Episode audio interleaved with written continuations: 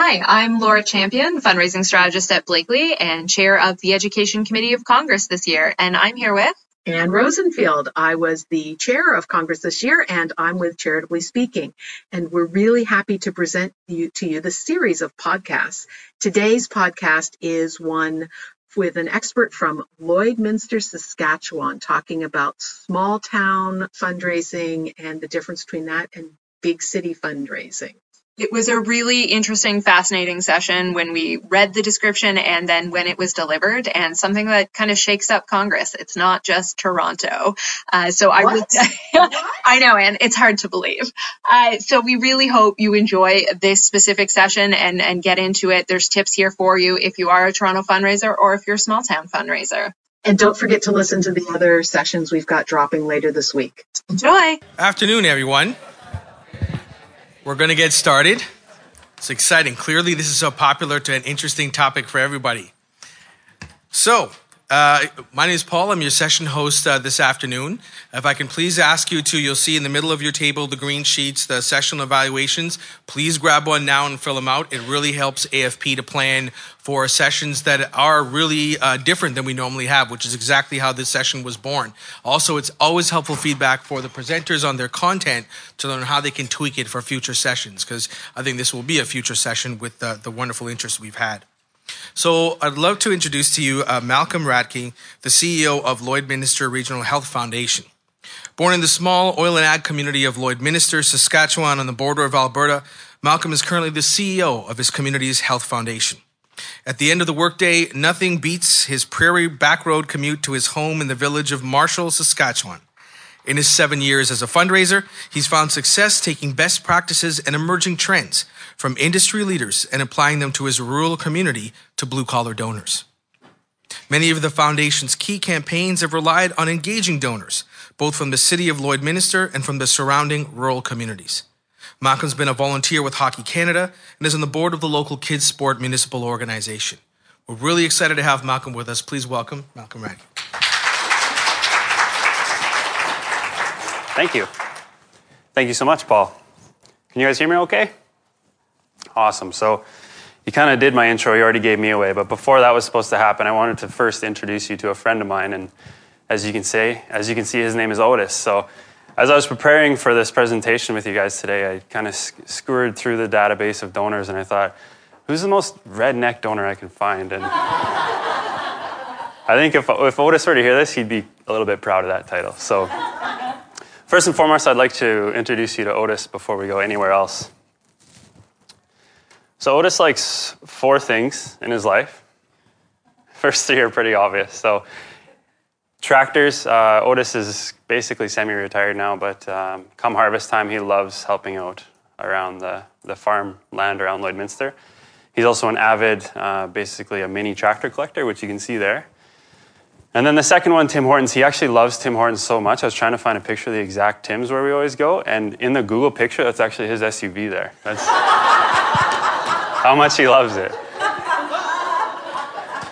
So Otis, Otis is the type of guy, um, if you text him or email him, that's great, but he's probably going to call you five minutes later and say, hey, can you meet down the road at the Tim Hortons for ten minutes? The one without the drive-thru.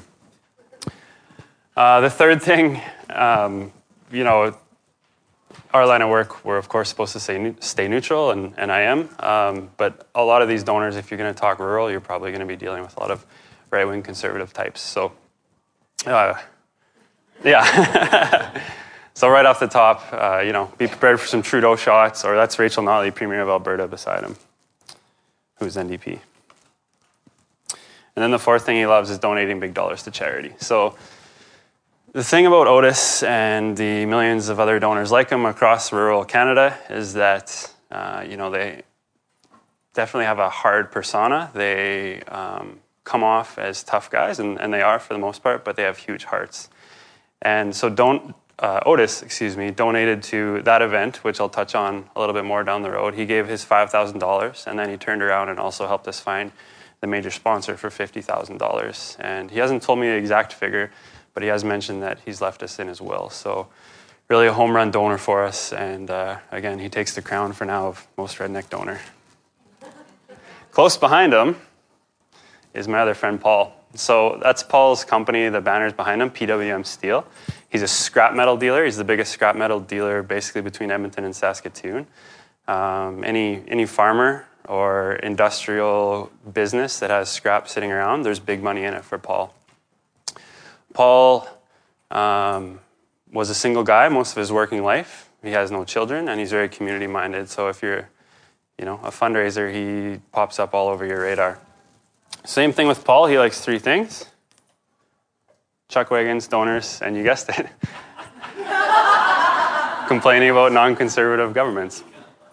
So my first question of the day for you guys is, how many of you are familiar with chuckwagons and chuckwagon racing?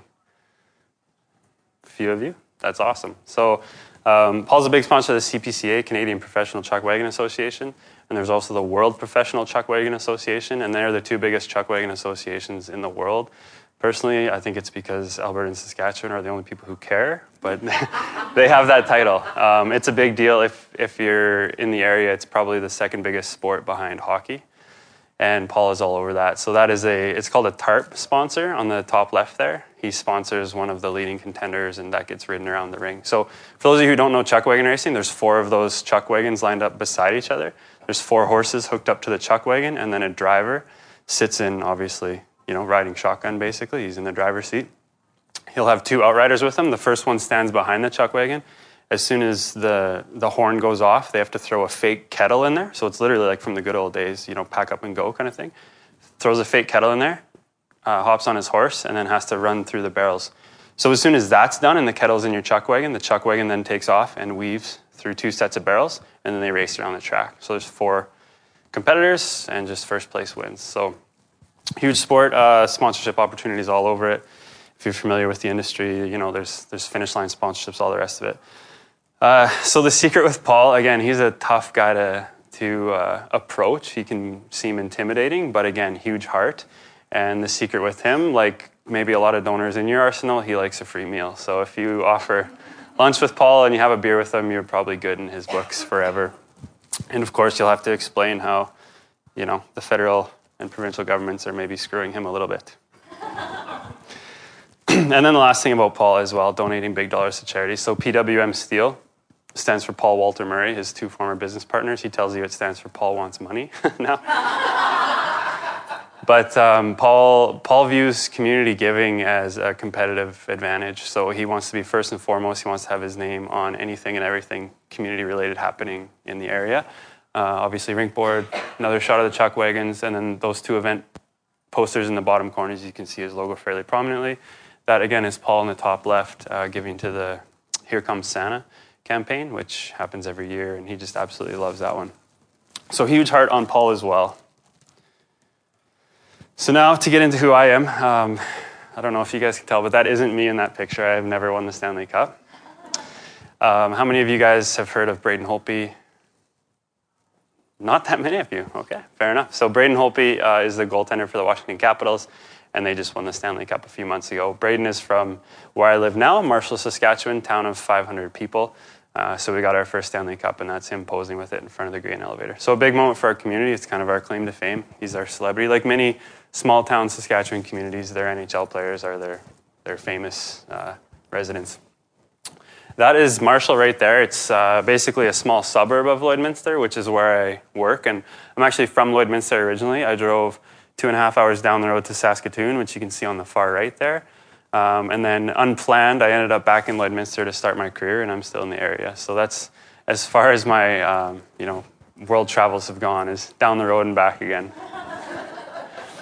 Uh, Lloydminster itself, I'll, I'll get into a little bit later, and, and its healthcare dynamics from a fundraising perspective, but as you can see, it's basically right in the middle of Edmonton and Saskatoon. Uh, it's the biggest city in between. How many of you have heard of Lloydminster? Quite a few. Impressive. How many of you have uh, been to it, been through it? Again, a few of you. Awesome. So we're not totally small. That's good. Oh, sorry about that. I skipped ahead a bit. So who I am, a little bit. Continue. That's me and my partner on the uh, left, and we have five kids, so we're busy. Um, got dropped off at the airport between the oldest two's hockey games and after the youngest two's naps, and we're on the go. All five of them were born in the Lloydminster Hospital that I now work at, which is kind of cool. Um, on the right is a little bit of, of my passion and um, what I do with the spare time I can find. I'm a yoga and meditation teacher. I don't do it as much anymore, but I did want to um, at least chat about it today. You know, I think anybody who works in healthcare, so that's the next question for you guys. How many of you are involved in healthcare fundraising? A few of you. So I don't know about, I can't speak for you guys, but I'm not a doctor or a nurse, but um, oftentimes because we're in the system or, you know, a government bureaucrat, in their eyes, we get asked a lot of healthcare questions. Uh, it's my opinion that, you know, obviously we're sharing our talents as fundraisers, but any passion or any knowledge related to healthcare and improving it, we should at least, you know, give back in that way. So um, mindfulness and yoga, obviously on the preventative, proactive, community, mental health side, is um, good for everyone in the community. So I wanted to, before I go any further, give you guys a five minute, it might not be five minutes, but it's called the F M F M, Five-Minute Fundraiser Mindfulness. So um, I'm actually, I was at an earlier session, I was surprised by the amount of people who have a mindfulness practice. So just quick show of hands, how many of you, you know, have tried mindfulness or yoga or some form of self-care and, and related to that? Awesome, so pretty much all of you. So in the midst of this crazy conference, we're all just gonna take five minutes now to close our eyes. I'll take you through a mindfulness session uh, and then we can ten- continue on. So close your eyes preferably, obviously if you don't want to, you don't have to, but just get yourself as absolutely comfy as possible before I do anything else. And you really don't have to compromise or compensate at all here. This next five minutes is really just all about you. So I invite you one more time to just get as comfy as possible. If you want to maybe uncross your legs or relax your fingers or your shoulders or even your face muscles, feel free. Awesome, guys. Just take a moment to do nothing at all. Don't listen to me at all. Just let your mind go wherever it wants to. It's probably happening already. Notice how you're feeling here as we wind down the first day of a pretty exciting and busy conference. Lots of good learning. And again, one more time, maybe any tension that crept back in, just let it melt away. On your next breath, no rush, you can finish the one you're on, but on your next breath, just see if you can follow it from the very start of it all the way to the top. You don't have to change it, do anything drastic. Just see if you can follow it with your attention. Find that moment where it switches from the inhale to the exhale. Follow that all the way back down. And let your next breath, the one after this one, be the most focused, centered breath you've taken all day, maybe all week or even all month. Just follow it all the way up. Watch those distractions come and go. Feel those muscles expand and then contract. Follow them all the way down. And see if you can catch that moment where that breath ends and the next one starts. And this is your bonus breath. See how slow you can take this one.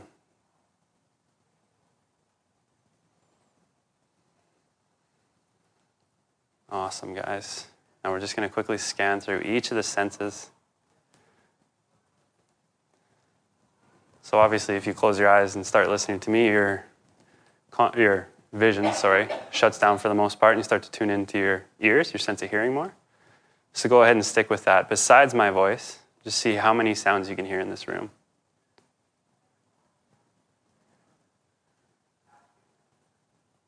Obviously, you hear my voice, maybe the next presenter beside us, sound of the building, sound of your neighbor. And what else after that? You find the quietest sound in this room.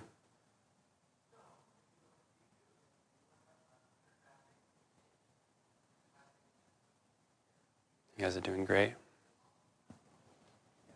We'll scan through three senses that you're not really using right now. The first one, as I mentioned, is your vision, your eyesight. So notice, even though your eyes are closed, just keep them closed, but notice how your field of vision is still there. Just looking at the backs of your eyelids, probably the color of the lights against them, right? All sorts of different colors. Notice how wide your field of vision is.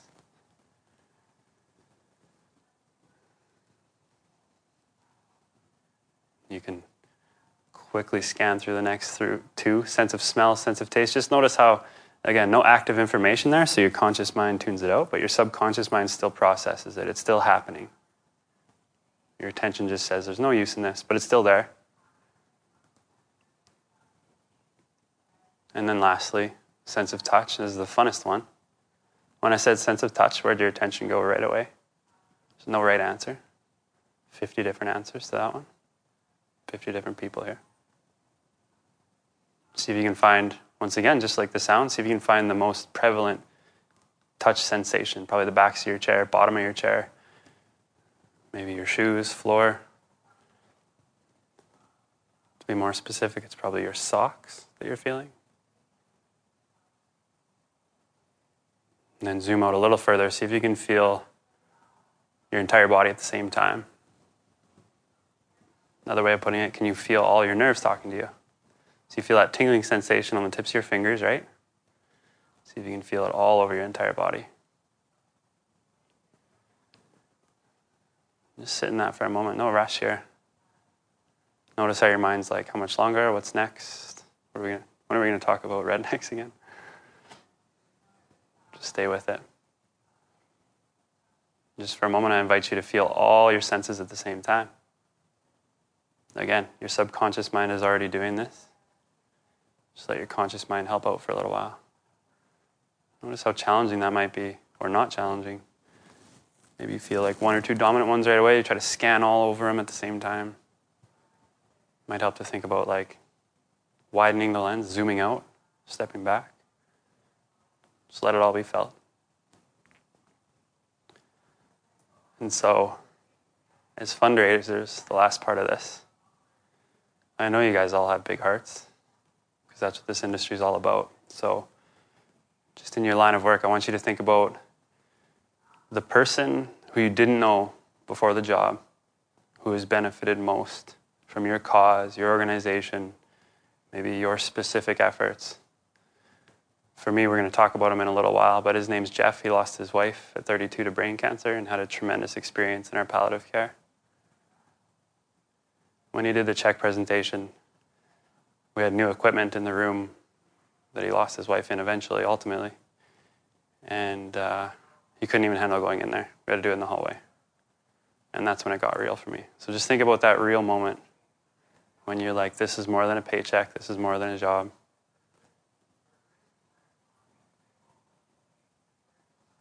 And the second person, somebody in your life, you know, personally, family member, close family maybe, maybe it's a friend who's been impacted by your work. Maybe it's a friend you've made through your work. Just think about the personal impact you've made on your own life and those around you with your efforts, your day job, your extra efforts most often.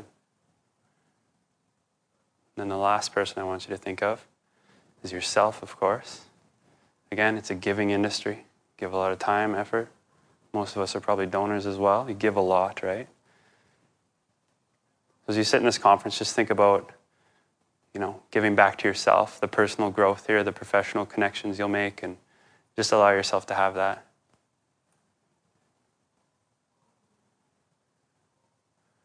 That's perfect. Last thirty seconds or so here, you can do whatever you want. If you have a little gratitude practice, feel free to do that, or hang out with the senses, the breath again. Those three people you're thankful for your work on.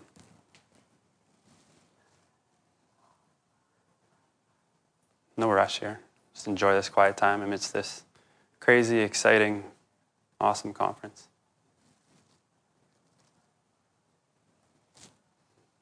So when you're ready, again, no rush and keep your eyes closed. Just slowly come back to your body.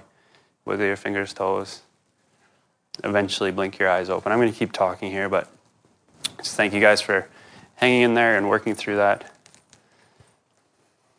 So did you guys know that well-rested employees tackle harder problems? So if your staff are stressed, if they're not getting sleep, if they're not taking care of themselves, that's when they'll just play the email game and make sure their inbox is at zero and not really tackle tough problems.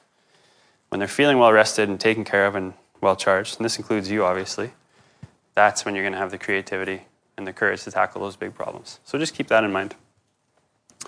So my foundation, um, we are not a big foundation by any means. On a good year, we'll raise two, two and a half million if it's a sexy major project. For the most part, we're right in that one and a half to two range, one point four to one point eight. We are a regional health foundation, so there's a little bit of a distinction between health and hospital foundations. We are not stuck to a specific facility, but most of our funds do go to our hospital. So we manage six healthcare facilities in our Lloydminster community and twenty various departments. Our official mission is to enhance healthcare, promote innovation through the generous support of our donors. Pretty straightforward, right? Enhancements and innovations. You and I pay for basic healthcare through our tax dollars. Anything extra, the nice-to-have stuff, that's where the you and I come in as donors. Our unofficial mission, to be honest with you, the easiest selling point I have on a project, we're here to reduce out-of-town medical travel and keep as many healthcare services local as is feasible. So it might not make sense to have a heart attack, you know, cardiac specialist in our community, but we're going to make sure that the family general um, G Ps in town are well-staffed and taking care of you. So just something to think about. Um, As I know some of you are from big city charities and some of you are from small towns, just think about your positioning here and be honest with yourselves. You're not going to be the next Toronto, Vancouver, Edmonton, or Calgary in our case, or Saskatoon, but you definitely have a role to play in all of this. So Lloydminster itself, um, when I started there, I think a lot of us talked about thirty-two thousand. That's our community, right? We are. Somebody asked me, what's the deal with Lloydminster? Why is it right on the border? And I don't have a good answer for you, actually. We... Uh, We've concluded that the bar colonists, when they were settling, just picked the random spot. And if they would have gone six more hours one way or the other, we wouldn't be on a border. So we have the, um, the I know you guys are all going to be jealous, but not only do we have one health authority to talk to, we get to talk to two provincial health authorities. So it's a lot of fun. But the important thing here is that uh, provincial health authorities view, by default, no fault of their own, but by default, they view our half of the community, the ten thousand that are in Saskatchewan, those are their people. The people that are literally from me to you away across the street may as well be on another planet at times. And it just takes education each time to make them see this is one community. They access the hospital on the Saskatchewan side, but they use the sports centers and the long-term care homes on the Alberta side all day long. What we learned um, from, from a case study I will show you very shortly is that our catchment area for health services specifically is seventy-two thousand. So as you can see from the map, there's some bigger centers nearby. If you've heard of Cold Lake, or Bonneville at the top, um, or even Wainwright at the bottom, Vermilion, North Battleford. They might come to Lloydminster for retail, so you know, stop at Home Depot, Walmart, the nice restaurants, and then go home. So when they say a trip into town, they're talking about us. The healthcare, they have regional healthcare centers that take care of them. The actual healthcare catchment area includes those little towns of Marshall, like I said, uh, all the way up to Paradise Hill, and then all those little communities in between. So again, as I mentioned, they want to come to Lloydminster, and they'll usually bring their spouse with them, and the spouse drops them off at the hospital. Maybe they get some shopping done on the way home. This is the mindset of these people. And whatever city you're from, people in rural small towns or on acreages and farms are coming to your city, at the very least, for supply runs, the trip to Costco and Walmart. So they're not totally unfamiliar with your community. For today's talk, now that you know a little bit about me and uh, the foundation I work at, I want to take you through a major project case study of ours, and it's major project uh, by our standards. The total raise was one million dollars. We were responsible for five hundred thousand dollars of that. So for some of the bigger foundations in the room, I know that hardly even touches your radar, but for us, it's a big one. Um, I really want to focus today. I'm not going to give you a whole bunch of quantitative data or, or stats on, you know, here's, here's the rural setting, here's the stats. I just want to give you the perspective from a small town foundation. So when I come to these big city conferences, I come back with a head full of knowledge, and there's so many good ideas, and so many of you are probably smarter and better than me at certain areas of fundraising all day long. So I thought there must be other people in the room here that live in a city of thirty-two thousand or smaller and just say, wow, this is a lot. I'm going to take what I can and uh, integrate it back into our community. And then I thought, you know, we probably do things differently than the big cities, so why don't I share with some of the big city guys and other rural foundations what we get up to. After that major project case study that you guys can kind of, you know, dissect and dig into and take away from, I want to give you a couple more don- rural donor profiles similar to Paul and Otis. Um, again, just so you can get into the headspace of, of the rural donors. I will briefly go over some trends impacting rural fundraising as, you know, versus urban fundraising, and then some positioning for big city charities looking to get more into the rural market, some positioning for other local small town charities. So at this point, just a quick show of hands, I'm curious, how many of you are from Uh, you say, I'll just, I won't define it, but I'll let you define it in your own heads. How many of you are from a big city foundation? or nonprofit? Kinda, sorta. Yeah, okay. And how many of you are from a, what you would consider a local small town charity? Awesome. Okay, so it's pretty close to half and half, a little more small towners like me, which is awesome. Um, I was going to wear my Rider jersey today, but they lost out, so save it for another time. So the campaign itself that we're going to focus on today, as I kind of alluded to, five hundred thousand. This was for a new C T scanner in our hospital. As we learned, it is very much a regional hospital. So the goal was five hundred thousand dollars. We basically had two months to pull this off. Uh, year ends in healthcare March thirty-first, and basically it was just after the new year, kind of early, mid-January, we were saying, you know, we need to get this paid because the health authority is coming for this five hundred thousand dollars bill on March thirty-first. So we need to fundraise the cash for this. So we basically had two months to plan some sort of event in early March, take care of the collections, forward on the money to the government. The provincial government of Saskatchewan did uh, agree to match. So they paid for half, we paid for half. Uh, the donors, which I'll get into later, found that as a selling point. I think anybody who works in healthcare fundraising knows maybe they should have paid for all of it, right? But that's, in, in our view, it's like, wow, there's money for a rural regional hospital. We got to jump on this. We got to get all over it. We'll leave the debate for later. We just want a C T scanner at the end of the day. The how of how we did it. So we found one hundred couples was our angle, one hundred donors, so like you and your spouse, at five thousand each for a thank you dinner. So there was zero fundraising that night. The value of the dinner was one hundred dollars, so it was a thank you event. It was a full, we viewed it as a donation. You weren't purchasing a table to anything. You just donated to us. We gave you a tax receipt, and then we said thank you. It was sold as a uh, like secret location event. So I don't know if you can tell. You can probably tell, but that's an unfinished space in a new build in our town. It's like the highest building in the middle of town now, and they haven't found a tenant yet. So we actually decorated it and put that long table, two hundred people, sit wherever you want, and it really felt like you and your neighbor having dinner together, which was really cool.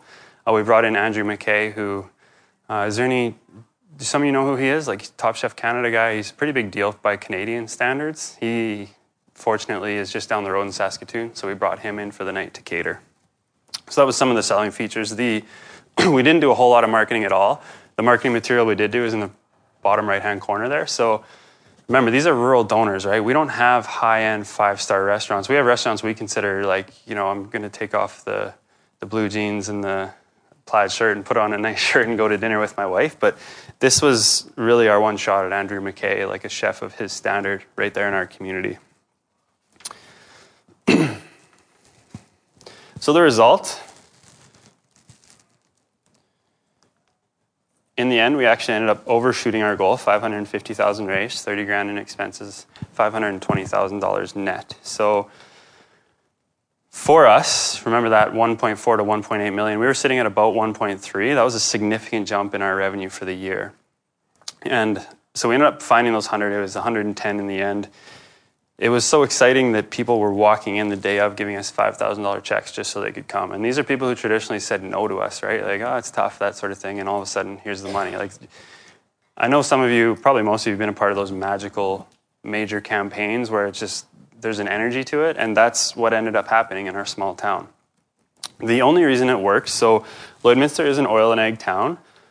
Oil, for the most part, comes first. You're going to ask the oil producers, the oil service companies for donations. But I don't know how much you've been following that. There's not a lot of money in Canadian oil right now. So our community on the oil side was very much hurting. So we, we they stepped up. They were there, but they weren't there in droves like they would be. So the only reason this worked is we ended up kind of striking gold with that rural community. seventy out of one hundred ten of the donors are from the agricultural industry. They didn't live in Lloydminster. It was crazy. It was, you know, you do these strategic planning things, and getting out into the rural community was like one of six priorities for the year kind of thing. Like, we should we should probably do a little more of this. What ended up happening, that very bottom bullet point, one of the people we sold to owns the John Deere dealership in town. And that's maybe a good practical tip for you if you want to get into rural fundraising. Start with the ag companies, and John Deere is kind of the high-end ag equipment dealer. So they donated, the principal owner donated, a big portion of his senior management gave, and all the minority owners gave. They turned around and asked every farmer they knew, and away it went. It really hit that tipping point where everyone's in. So is anybody, anybody familiar with that uh, Malcolm Gladwell book, Tipping Point? So that's what it what ended up happening. It basically hit critical mass where it tipped over, and it became this thing where, hey, are you going to this thing? Oh, first I heard about it. What is it? Oh, that sounds amazing. I need to check the date. And we ended up having people who donated because they cared more about the C T scanner, and they weren't the type of people to come to this type of event. One of the selling features when we were on the phone with people, we said, leave your wallet at home. Like, it's not a fundraiser at all. There is zero money being spent here. You donate that five grand, that's as much as we need from you. So that type of crowd, they don't want to put their hand up at a gala and donate five thousand dollars to you. They don't really want to buy a ten thousand dollars live auction trip. These people, for the most part, I mean, not all of them, there's flashy donors everywhere, but for the most part, they're very quiet, but they're very philanthropic. So just something to keep in mind for positioning. What we found out early and often is that they care about our regional hospital in our rural surrounding area as much as the city population does. For them, it's a trip to town for the day. So I just have to take my wife to the hospital in town, and then we're home that night, right? If I have to take an overnighter to the city, which in our case is Edmonton or Saskatoon, then I have to book two days off of work. I can't just find someone to cover for a couple hours for me. I have to find a sitter, have to go in, have to book a hotel. The expenses are crazy. So they wanted that just as much as anybody living in Lloydminster did. They want the half an hour drive to Lloyd instead of the two and a half to Saskatoon or Edmonton. So just something to keep in mind for all of you small town donors is, you know, how can I how can I be the regional spot for these people? The government matching component, as I mentioned, was a selling feature for them. Our community only has to pay for half, and the provincial government is doing their part. So all of a sudden, the government is matching every dollar. They can double their impact. They give five thousand dollars, they make a ten thousand dollars impact in that hospital. What we learned, solid understanding of corporations and tax receipts. So as you chat with these major donors, of course, you'll find the accountants love the numbers game. Um, the, I don't know, more blue-collar guys, they're more about sell me on the story of it. These farmers, like, they knew more about corporations and tax returns than I did. So as you're reaching out into the ag community, it's just important to remember, these guys are walking corporations. In their line of work, it's usually like, you know, multi-generational family business. It's a lot of sole proprietors or family-owned corporations. These guys understand the big numbers. They're making half a million dollar line of credit decisions tomorrow on what kind of seed they're buying, what kind of equipment they need for harvest. Like five thousand dollars to them is pretty easy decision. Like, a lot of them dropped off a check from their checking account later that day. I couldn't pull that off, but that's just the kind of, I guess, familiarity and understanding they have. And then last thing, as I mentioned, a person of influence was on the fundraising committee making the ask. So that's no different in a rural setting than it is in an urban setting. If I ask you for money, I have to explain who I am, what my cause is. If your best friend asks you for money, you're like, wow, this is serious. You know, this person's credible. I believe in him. So as with any major project, just really with that rural community, make sure you have somebody they know and trust. So, like any major project, we um, you know, went out and talked to a lot of people. So one hundred couples, we figured we had to ask three hundred people for donations. One in three is our number. I know it's different for some of you. Uh, we figure if it's if it's one in two, it's an amazing project. If you're doing any better than that, like three out of four people give to you, you're probably either not asking enough or you're not you're not asking enough or you're not asking for enough, right? So you want to fail one and two times. It means you're pushing yourself, and it means one and two are saying, yes, it must be an important project. Uh, we were kind of conservative. We said one and three. So we had to talk to three hundred people. Along the way, I met uh, Adam Teasdale. I'll show you his video in one second here. And Adam is about my age. Uh, he's he's in his thirties. He's got a young family, and I know, as you guys profile your donors, this is the type of guy, he's still building his nest egg, right? He's not an empty nester, he's not retired. So for him to turn around and say, actually, I want more information on this, him and his business partner, Travis, said, this is important, we should donate to this. Um, I knew there was a connection there. So Adam himself is not a farmer, but he lives in Paradise Valley, which is uh, ten minutes, sorry, not ten minutes, twenty minutes south of Lloydminster. And his grandma, I'm just gonna play the video, I'm not even gonna tell a story. I'm going to ruin it and, like, you know, butcher it. I'm thankful that we have the proper medical technology available in our community.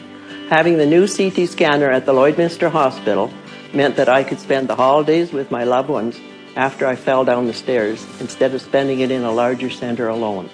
I could be there to open Christmas presents with my grandkids and celebrate the holiday season with my family. Thank you to the Lloydminster Regional Health Foundation and all its donors for ensuring we have the proper technology available for our community. So that's basically it. So that's a thirty-second short. We're using that as an ad, just saying thank you. And the message we got from Adam is that his grandma, who you just saw in the video, actually had a fall on her farm in Paradise Valley on Christmas Day. And so for them, once again, do we want to go to Saskatoon or Edmonton on Christmas Day, book that last-minute hotel? You guys know the story, right? So instead, they drove into Lloydminster, used this new C T scanner because it was already installed by then. Accurate diagnostic imaging, the family could make a decision on it, and she was home that night in her own bed. So those are the home run stories, right? I mean, we can do the, I can tell you the numbers and the average income of these folks, but really, until you get out there and talk to the donors and hear the stories, that's when you start to feel it. So I want to move now into four or five donor profiles for you guys. Once again, uh, these are actual donors, and this one I'm starting with, I'm not, um, this is kind of a, a fail story, I guess, for our foundation. So I don't know if, if anybody knows that lady on the left there in that photo. She's from the Jim Pattison Uh, Children's Hospital in Saskatoon. Does anybody know her? Or recognize that foundation? Maybe some of you. So, uh, women of the wagons, as I mentioned, the chuck wagons, these are like the, the wives who have to follow their husbands all summer to all these small communities all over the prairies and basically take care of the horses and feed the family, all the kids that come along, and entertain their sponsors like Paul and his wife. And so at the C P C A finals in Lloydminster, they hold this big gala, and it's it's planned by all women, and it's diamonds, denim and diamonds. So obviously this is like a cowboy community, right? And then they donate the proceeds. They view this as we're taking care of all the kids in our area across our entire league. So they donate to Stollery in Edmonton, uh, Jim Pattison in Saskatoon, and then us right in the middle, our pediatric department. So you have to kind of play nice in the playground with, you can't, you know, ask for all of it, but this is just how they think, right? Like if it's a more serious issue, I'm going to go to Edmonton or Saskatoon. Lloydminster is not going to have the pediatric specialists I trust, and nor should we. We're a city of thirty-two thousand people. How are we going to recruit pediatric specialists so they can get a job anywhere, right? So we say we're going to make it as comfortable as possible for you. We're going to make sure the E R nurses and the maternity ward and the pe- the one or two pediatric doctors we do have, they're going to be comfortable. They're going to have great equipment. And then should it be more serious and escalate, we're going to make sure you get to Edmonton or Saskatoon safely. That's our value proposition in the whole healthcare timeline. And this donor really captured it on their own. So that lady there, that photo is taken in Lloydminster. She came out from Saskatoon, or somebody came out from Saskatoon, took that photo, and I found it on their social media when I was preparing for this event. So that one, the onus is on me as the C E O, but it was a Saturday night, and I couldn't find staff to cover it. So I'm like, you know, we need to get there and get that check and say thank you. There's no reason why somebody, an out-of-towner, gets a donation and outperforms us on the stewardship of it, right? So that's our one competitive edge locally, is that we can get to know this group of committee planners and these donors and really do a good job of saying thank you. This is an example of a city foundation coming into our rural city and doing a good job of saying thank you. And you see their tagline, we want to cover the entire area of our league. Next one is Lance and Jackie Moorbutter. So that's the two of them there on the bottom. Their son, Lance and Jackie, are kind of your typical entrepreneurs, business owners, uh, very focused their whole lives, worked, you know, one hundred hour weeks, all the rest of it, serial entrepreneurs. Once they sold one business, they were never bored. They found something else to do. Their youngest son, so their baby, got diagnosed with uh, non-Hodgkin's lymphoma at fifteen years old, changed their world entirely. And this is your typical donor story, right? They are so focused on their work and everything else, the healthcare system runs itself and it's there if I need it. All of a sudden they go through this life-changing event and they say, wow, like I'm really starting to pay more attention to nonprofits and charities, and I want to be involved and give back. So Jackie, when she retired, you know, the Stollery and obviously all sorts of cancer agencies saved her son's life. She became... She's a local fundraiser for the Stollery now, but first she was with another organization. She pulled off a thirty thousand dollars third-party event in our community for a national charity. She received a thank you, but what she tells me is all her committee volunteered all their time. There's ten of them, and they never received a thank you. So now she jumped ship to the Stollery Foundation, which is again is in Edmonton. She still supports us locally. You know, she's an ally and a friend of the foundation, but her heart is in the Stollery, as it should be, because it saved her child's life. So her heart was also with another agency. But that stewardship piece, what, right? What's the return on investment? There's smarter people at this conference that'll tell you all day long how to say thank you properly. What's the return on investment for that national charity if they could have just mailed out ten thank you cards to her committee? Pretty cheap, right? So now that I'm retired, I want to use my skills to give back. So Jackie is the person on the ground in a rural community that you guys need to meet. She's semi-retired. She's newly semi-retired, so she has a lot of energy. She's passionate about something, in this case, cancer, and she's willing to ask all of her peers for donations. So find your Jackie.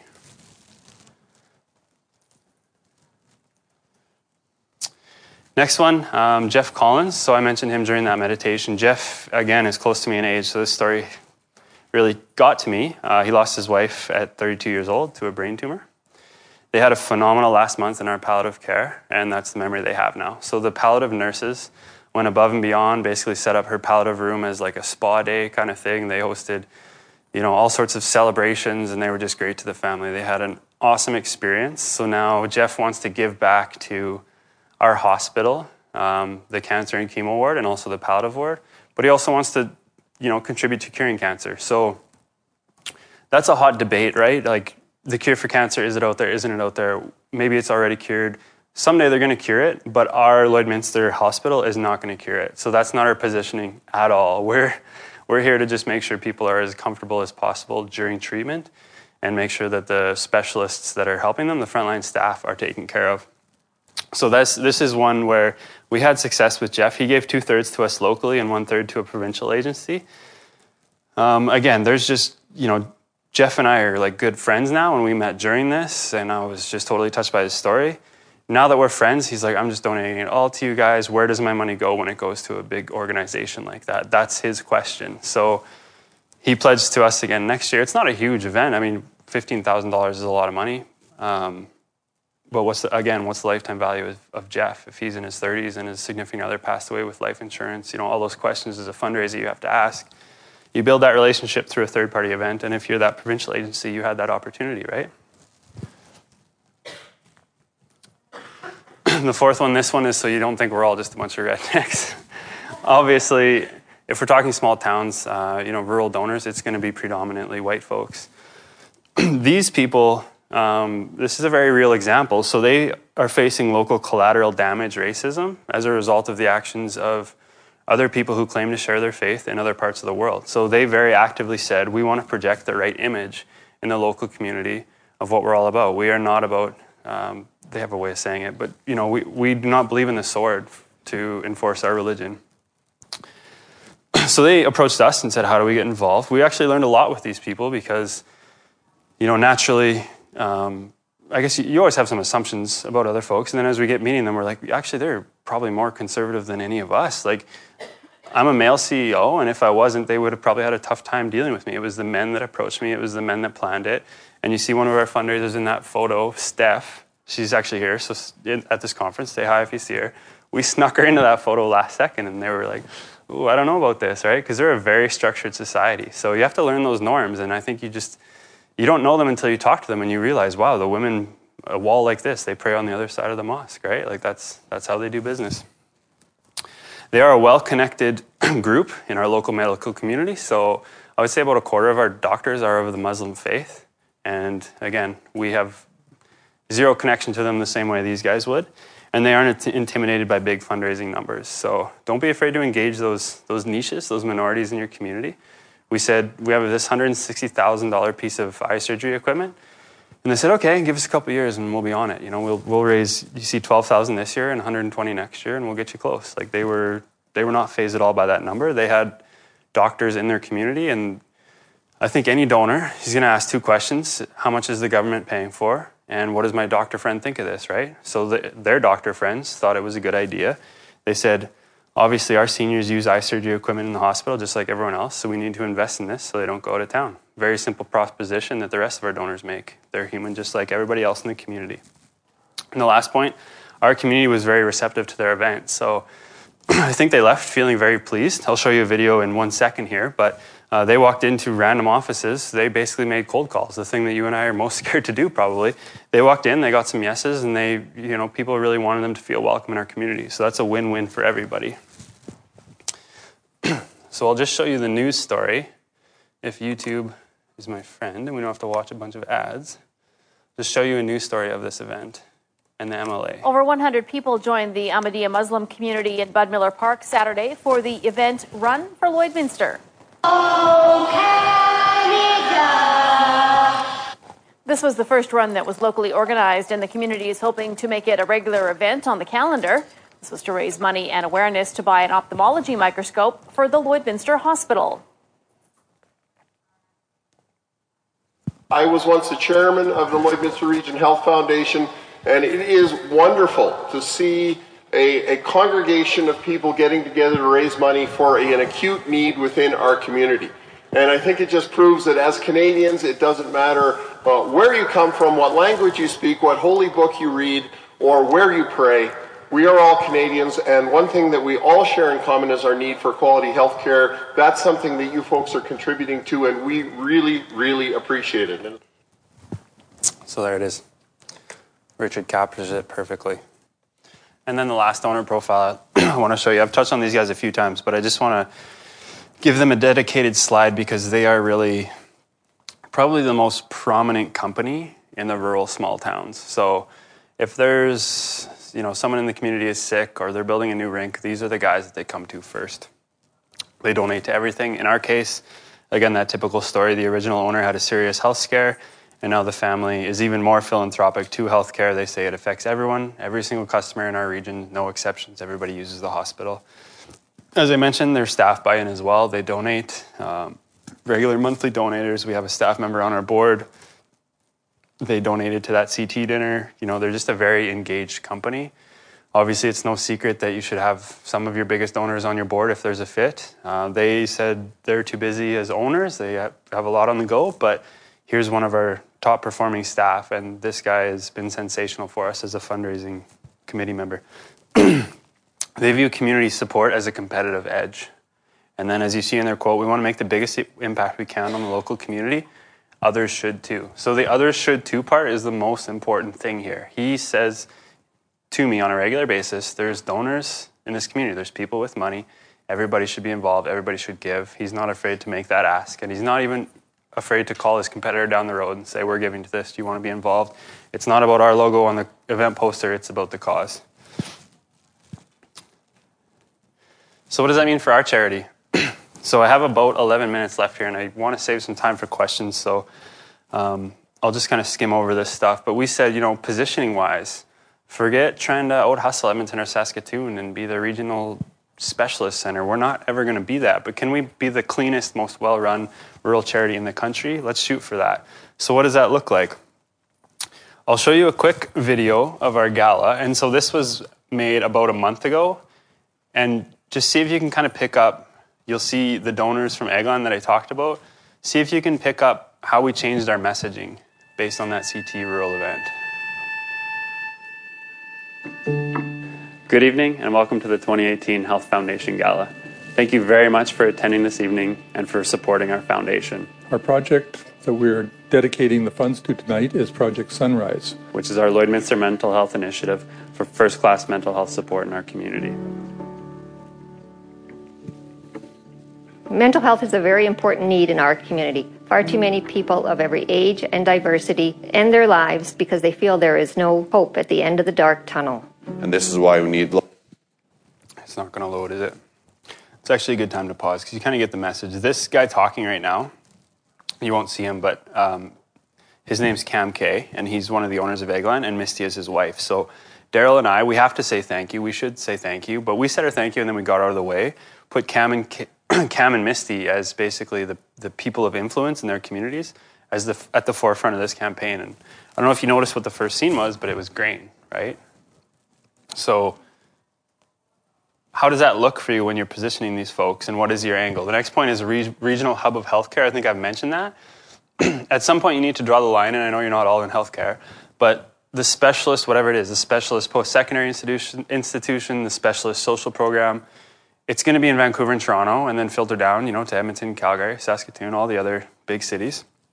Over here, you have the rural towns like us, and even smaller, where they have some basic level service because there's people there. Somewhere in the middle, there's things that could be over here in a central hub, or over here in a regional center. And so the other hospital foundations in Saskatchewan, the big city ones, tell us, you know, half of our half of our visitors are you guys. You're from out of town. And we find the exact same thing. Half the people who use the hospital are from out of town. So they say to us, If you do a good job of taking care of those people, they're probably never going to donate to us the same level you do. That'll mean less wait times for our donors in the big city, right? So it's a win-win for everybody here. We're not competing against each other. It's just a whole healthcare pipeline of care. So just figure out where you fit in. Um, donations from surrounding counties and rural municipalities, uh, municipal districts, there's different names for them in each province. Counties in Alberta, R Ms in Saskatchewan, those municipal bodies have started to donate to us as well as the city. So they care, and the governments there care, just like the farmers do, just as much about our hospital as our city does. And then the last thing, take the time to make the trip. So you really haven't visited with a rural donor until you've taken the drive out there, uh, you know, for a fifteen-second chat, and then uh, actually a cup of coffee, and then actually a second cup of coffee, and then, oh, we have pie in the fridge. You want pie? And, oh, another half cup of coffee. And then you do the hour drive home. So that's a three-hour commitment. It's a lot, obviously, in your week. Um, but now we have that donor for life. And something about this culture, another practical tip, is that the biggest compliment you can offer farmers is visiting them in their home and letting them host you. That is like back to their grassroots stuff. So, and they'll give you a tour of their bins if you want. Like, show off their equipment. They love it. Especially if you can bring them some food during harvest time or something like that. Like, there's just huge, huge value there. Obviously, they're far away, and you need to bring a connector, somebody who knows you and them. Um, but there's huge payback there. So some trends to quickly breeze over. I told you I wouldn't focus on this, and I won't. Um, population in cities is less than one hundred thousand, about eleven million Canadians. And I know one hundred thousand is a mid-sized city. It's not a rural city. But when you're talking about care and services, a lot of the, the provincial and federal funding go to those major centers and then as the central hub and then streams out to places that are one hundred thousand or smaller. So consider them, you know, not a big, big city. Of that eleven million, six point three are less than one thousand. So it's actually interesting. Lloydminster is like the one hundred sixtieth biggest city in Canada. I found that surprising. Like, I thought we were pretty small. So seventy percent of the population is out there in these small communities. Decentralized care, heal up at home. So what I mean by that is, again, there's a push in healthcare. There was once a push to centralize. Now there's this push to take care of people in their own beds. You know, they heal a lot faster is what they tell you. In my opinion, they look at their budget and say it's way cheaper if this person's in their own home. It's pretty simple. Um, and then the rural competitive edge. So I have a friend named Tyler. Uh, he's a recovering addict. Uh, he was in active addiction for thirty years, never received the, the treatment he needed when he was in jail in the big cities. He never saw a social worker. And when he explains, he says, these are good people. They just see thousands of hopeless cases all the time.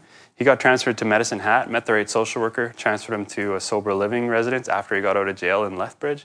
Changed his life. Now he wants to build one in Lloydminster, and he says we can do a better job here than they can in the city. And those stories are out there for you guys, so figure out what your competitive edge is. Model for big charities in, in small cities is broken, so that picture there is an empty office space of a competitor national nonprofit that was in our community. With the, the push on cost to raise a dollar these days, paying rent there in a small town, paying staff people isn't justified anymore, so they're more centralized. So there's opportunities for your local fundraisers to outcompete these folks. Giving is the expectation. So again, that Eggland quote, right? Others should give too. These farmers expect to give. If you have money in a small town, you're one of very few donors. So the expectation is you step up for the new rink or for the person who's sick. These people, if you ask them for money, they will consider it. And again, they're quiet but generous. So these are hardworking, tough people, but they have soft hearts. Big city charities, a few questions to ask yourself as we kind of wind down here. What specialized service, so on this end, right, the specialized care, can I offer that supports, keyword supports, the basic be- work being done locally, locally? The first thing they're going to do is say, how does this threaten my local hospital or my local university or whatever? So you really have to differentiate and sell them on that. How can I show them that they matter to us, and what impact will their donation make amidst big city budgets and thousands of donors? So when we come to the city, we think we're smarter than all of you because the cost of living is lower, and like I can't imagine how much you guys pay in housing, all the rest of it. But we feel small, like you feel like an ant, and and you know maybe you are, but that's just what the donor thinks when they're in your city. So you really have to demonstrate that they matter. Who's your person of influence on the ground? Who's your Jackie, right? And then lastly, how can we communicate everyone in town is in? How can you reach that tipping point? That's for the small town charities too, but for a big city foundation, if you can. If you can communicate that and get that initial buy-in, reach the tipping point, you're off and running. Local small town charities. How much can we do locally in the region before handing them off to tertiary center specialists? So that's the other end of the equation, right? How much can we do here? Uh, where can we outperform an urban center? So that addiction story, right? There is examples, or home care is another good one. People want to be taken care of in their own homes, not in the big city. So sell them on that.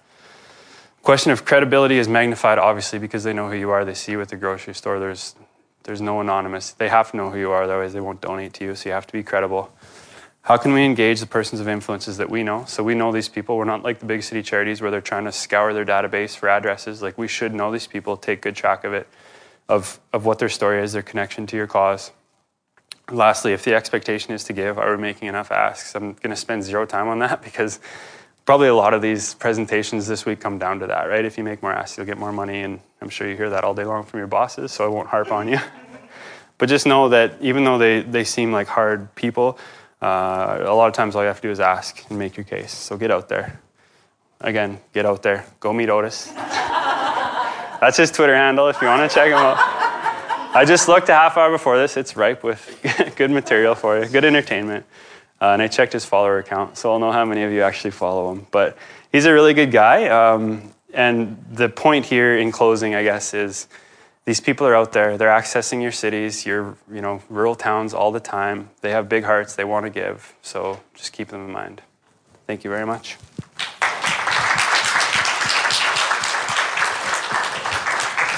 We we, we do have a couple minutes for questions. Couple minutes, time, which is great. Yes. Uh, and so, uh, are there any questions there? Perfect. Right over here. And we're just gonna use the mic because it's being recorded to share with uh, folks who want to listen after on the podcast. Hi, I have a question from the big charities. Sure. um, so we are a national slash global affiliate, but the whole point of the charity J D R F was actually founded grassroots by parents of children with type one diabetes. So we are in a lot of smaller centers. So um, you're talking about that they do appreciate that there's the selling points of like government matches, and the reason that it is a global affiliate is the money's used as wisely as possible. But how do you sort of frame that in a smaller town atmosphere that they are acting globally? Because I know there is a huge focus on taking care of everyone locally, but at the end of the day, it is something that impacts everyone, and um, we're looking for dollars, and there's still families in those um, in those regions that would totally benefit. Yeah, great question. So I think what you just said to me, if if you said exactly that to a donor, a small town donor, they would understand. So it's not that they're immune to giving to national charities. Like, I think of Sick Kids here in Toronto, like they do amazing research and they're international too, right? And if it isn't for their work, they're going to change the game of how pediatrics is handled in our home community. So if, you just have to sell them on the benefit and usually explain to them, you know, type one diabetes is a specific issue, and your doctor is only going to know so much. And then after this, we have to do this so that everybody is supported and the water rises together. So usually it's just, a lot of it is education. Like, they're going to view you as a threat going in, but as soon as you say, we love the work that the local staff here named X, Y, and Z, they'll probably know them, right? Like, they know everybody. Uh, we love the work they're doing. Here's what happens if your case is, you know, fairly basic, not yet a crisis, and then as it gets more serious, here's where we get involved. We don't want to steal from these local charities, but keep us in mind. Time for one more question. Great.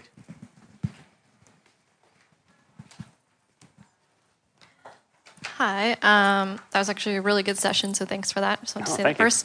Um, and I know you seem to point out that the meal is the ticket. A lot of people love food, but I'm wondering if you can sort of share what your, um, I guess, what you would do if you were just sort of cold calling someone. You might not know every single person in your community, but I find a lot of people don't want to meet right away in person, or they prefer email or phone because it's safer for them and they can say no and reject you. But um, so basically, what does your pitch look like at first? A lot of people are very skeptical in terms of, well, what do you want from me? So is it sort of just, let me take you out, have that discovery session? Or are you pretty forthright and say, I'm going to take you out, but I do have a plan and let's discuss this sort of thing?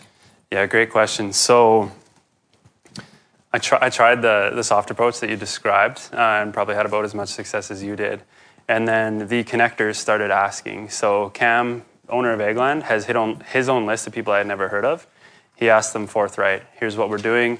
You know, I, I know not everybody can, but it's a great cause. And he made the ask over email. And then a lot of times, personal preference, some donors just sent the check. Some people called. Some people said, come see me. Some people said, what's it at? And they came at the end to basically top it up. So the connection in all of this, whether it's rural or urban, is your connector. I think you can start if you don't if you don't operate in the the rural area. Just start with who's from that area that's accessing your facility. If you can find out that info, at least have a discovery call with them. You know, what's the mood of of the town about us? How how do you access us versus the local services? And just do your research that way. And then, of course, your local connectors at the end, you're saying, can you help me meet some people who are also impacted this? They know impacted by this. They know probably twelve other families who are impacted that maybe didn't even think to go to you. So always start with the connector. It'll save you so much time. There we go. Well, we wanted to get you out on time. How about another round of applause for Malcolm? Thank you so much. Malcolm, the session was called Backroads Cash. I was deeply upset there wasn't a Dukes of Hazzard reference.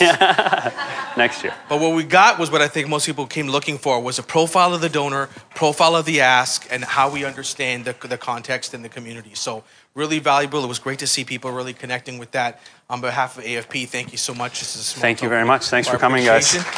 And uh, please uh, let A F P know if the session was of value to you. Green forms, evaluation forms, I'll collect them. Just leave them on the table. The reception's upstairs in the exhibitor area. We'll see you up there after. Thank you, everybody, for coming.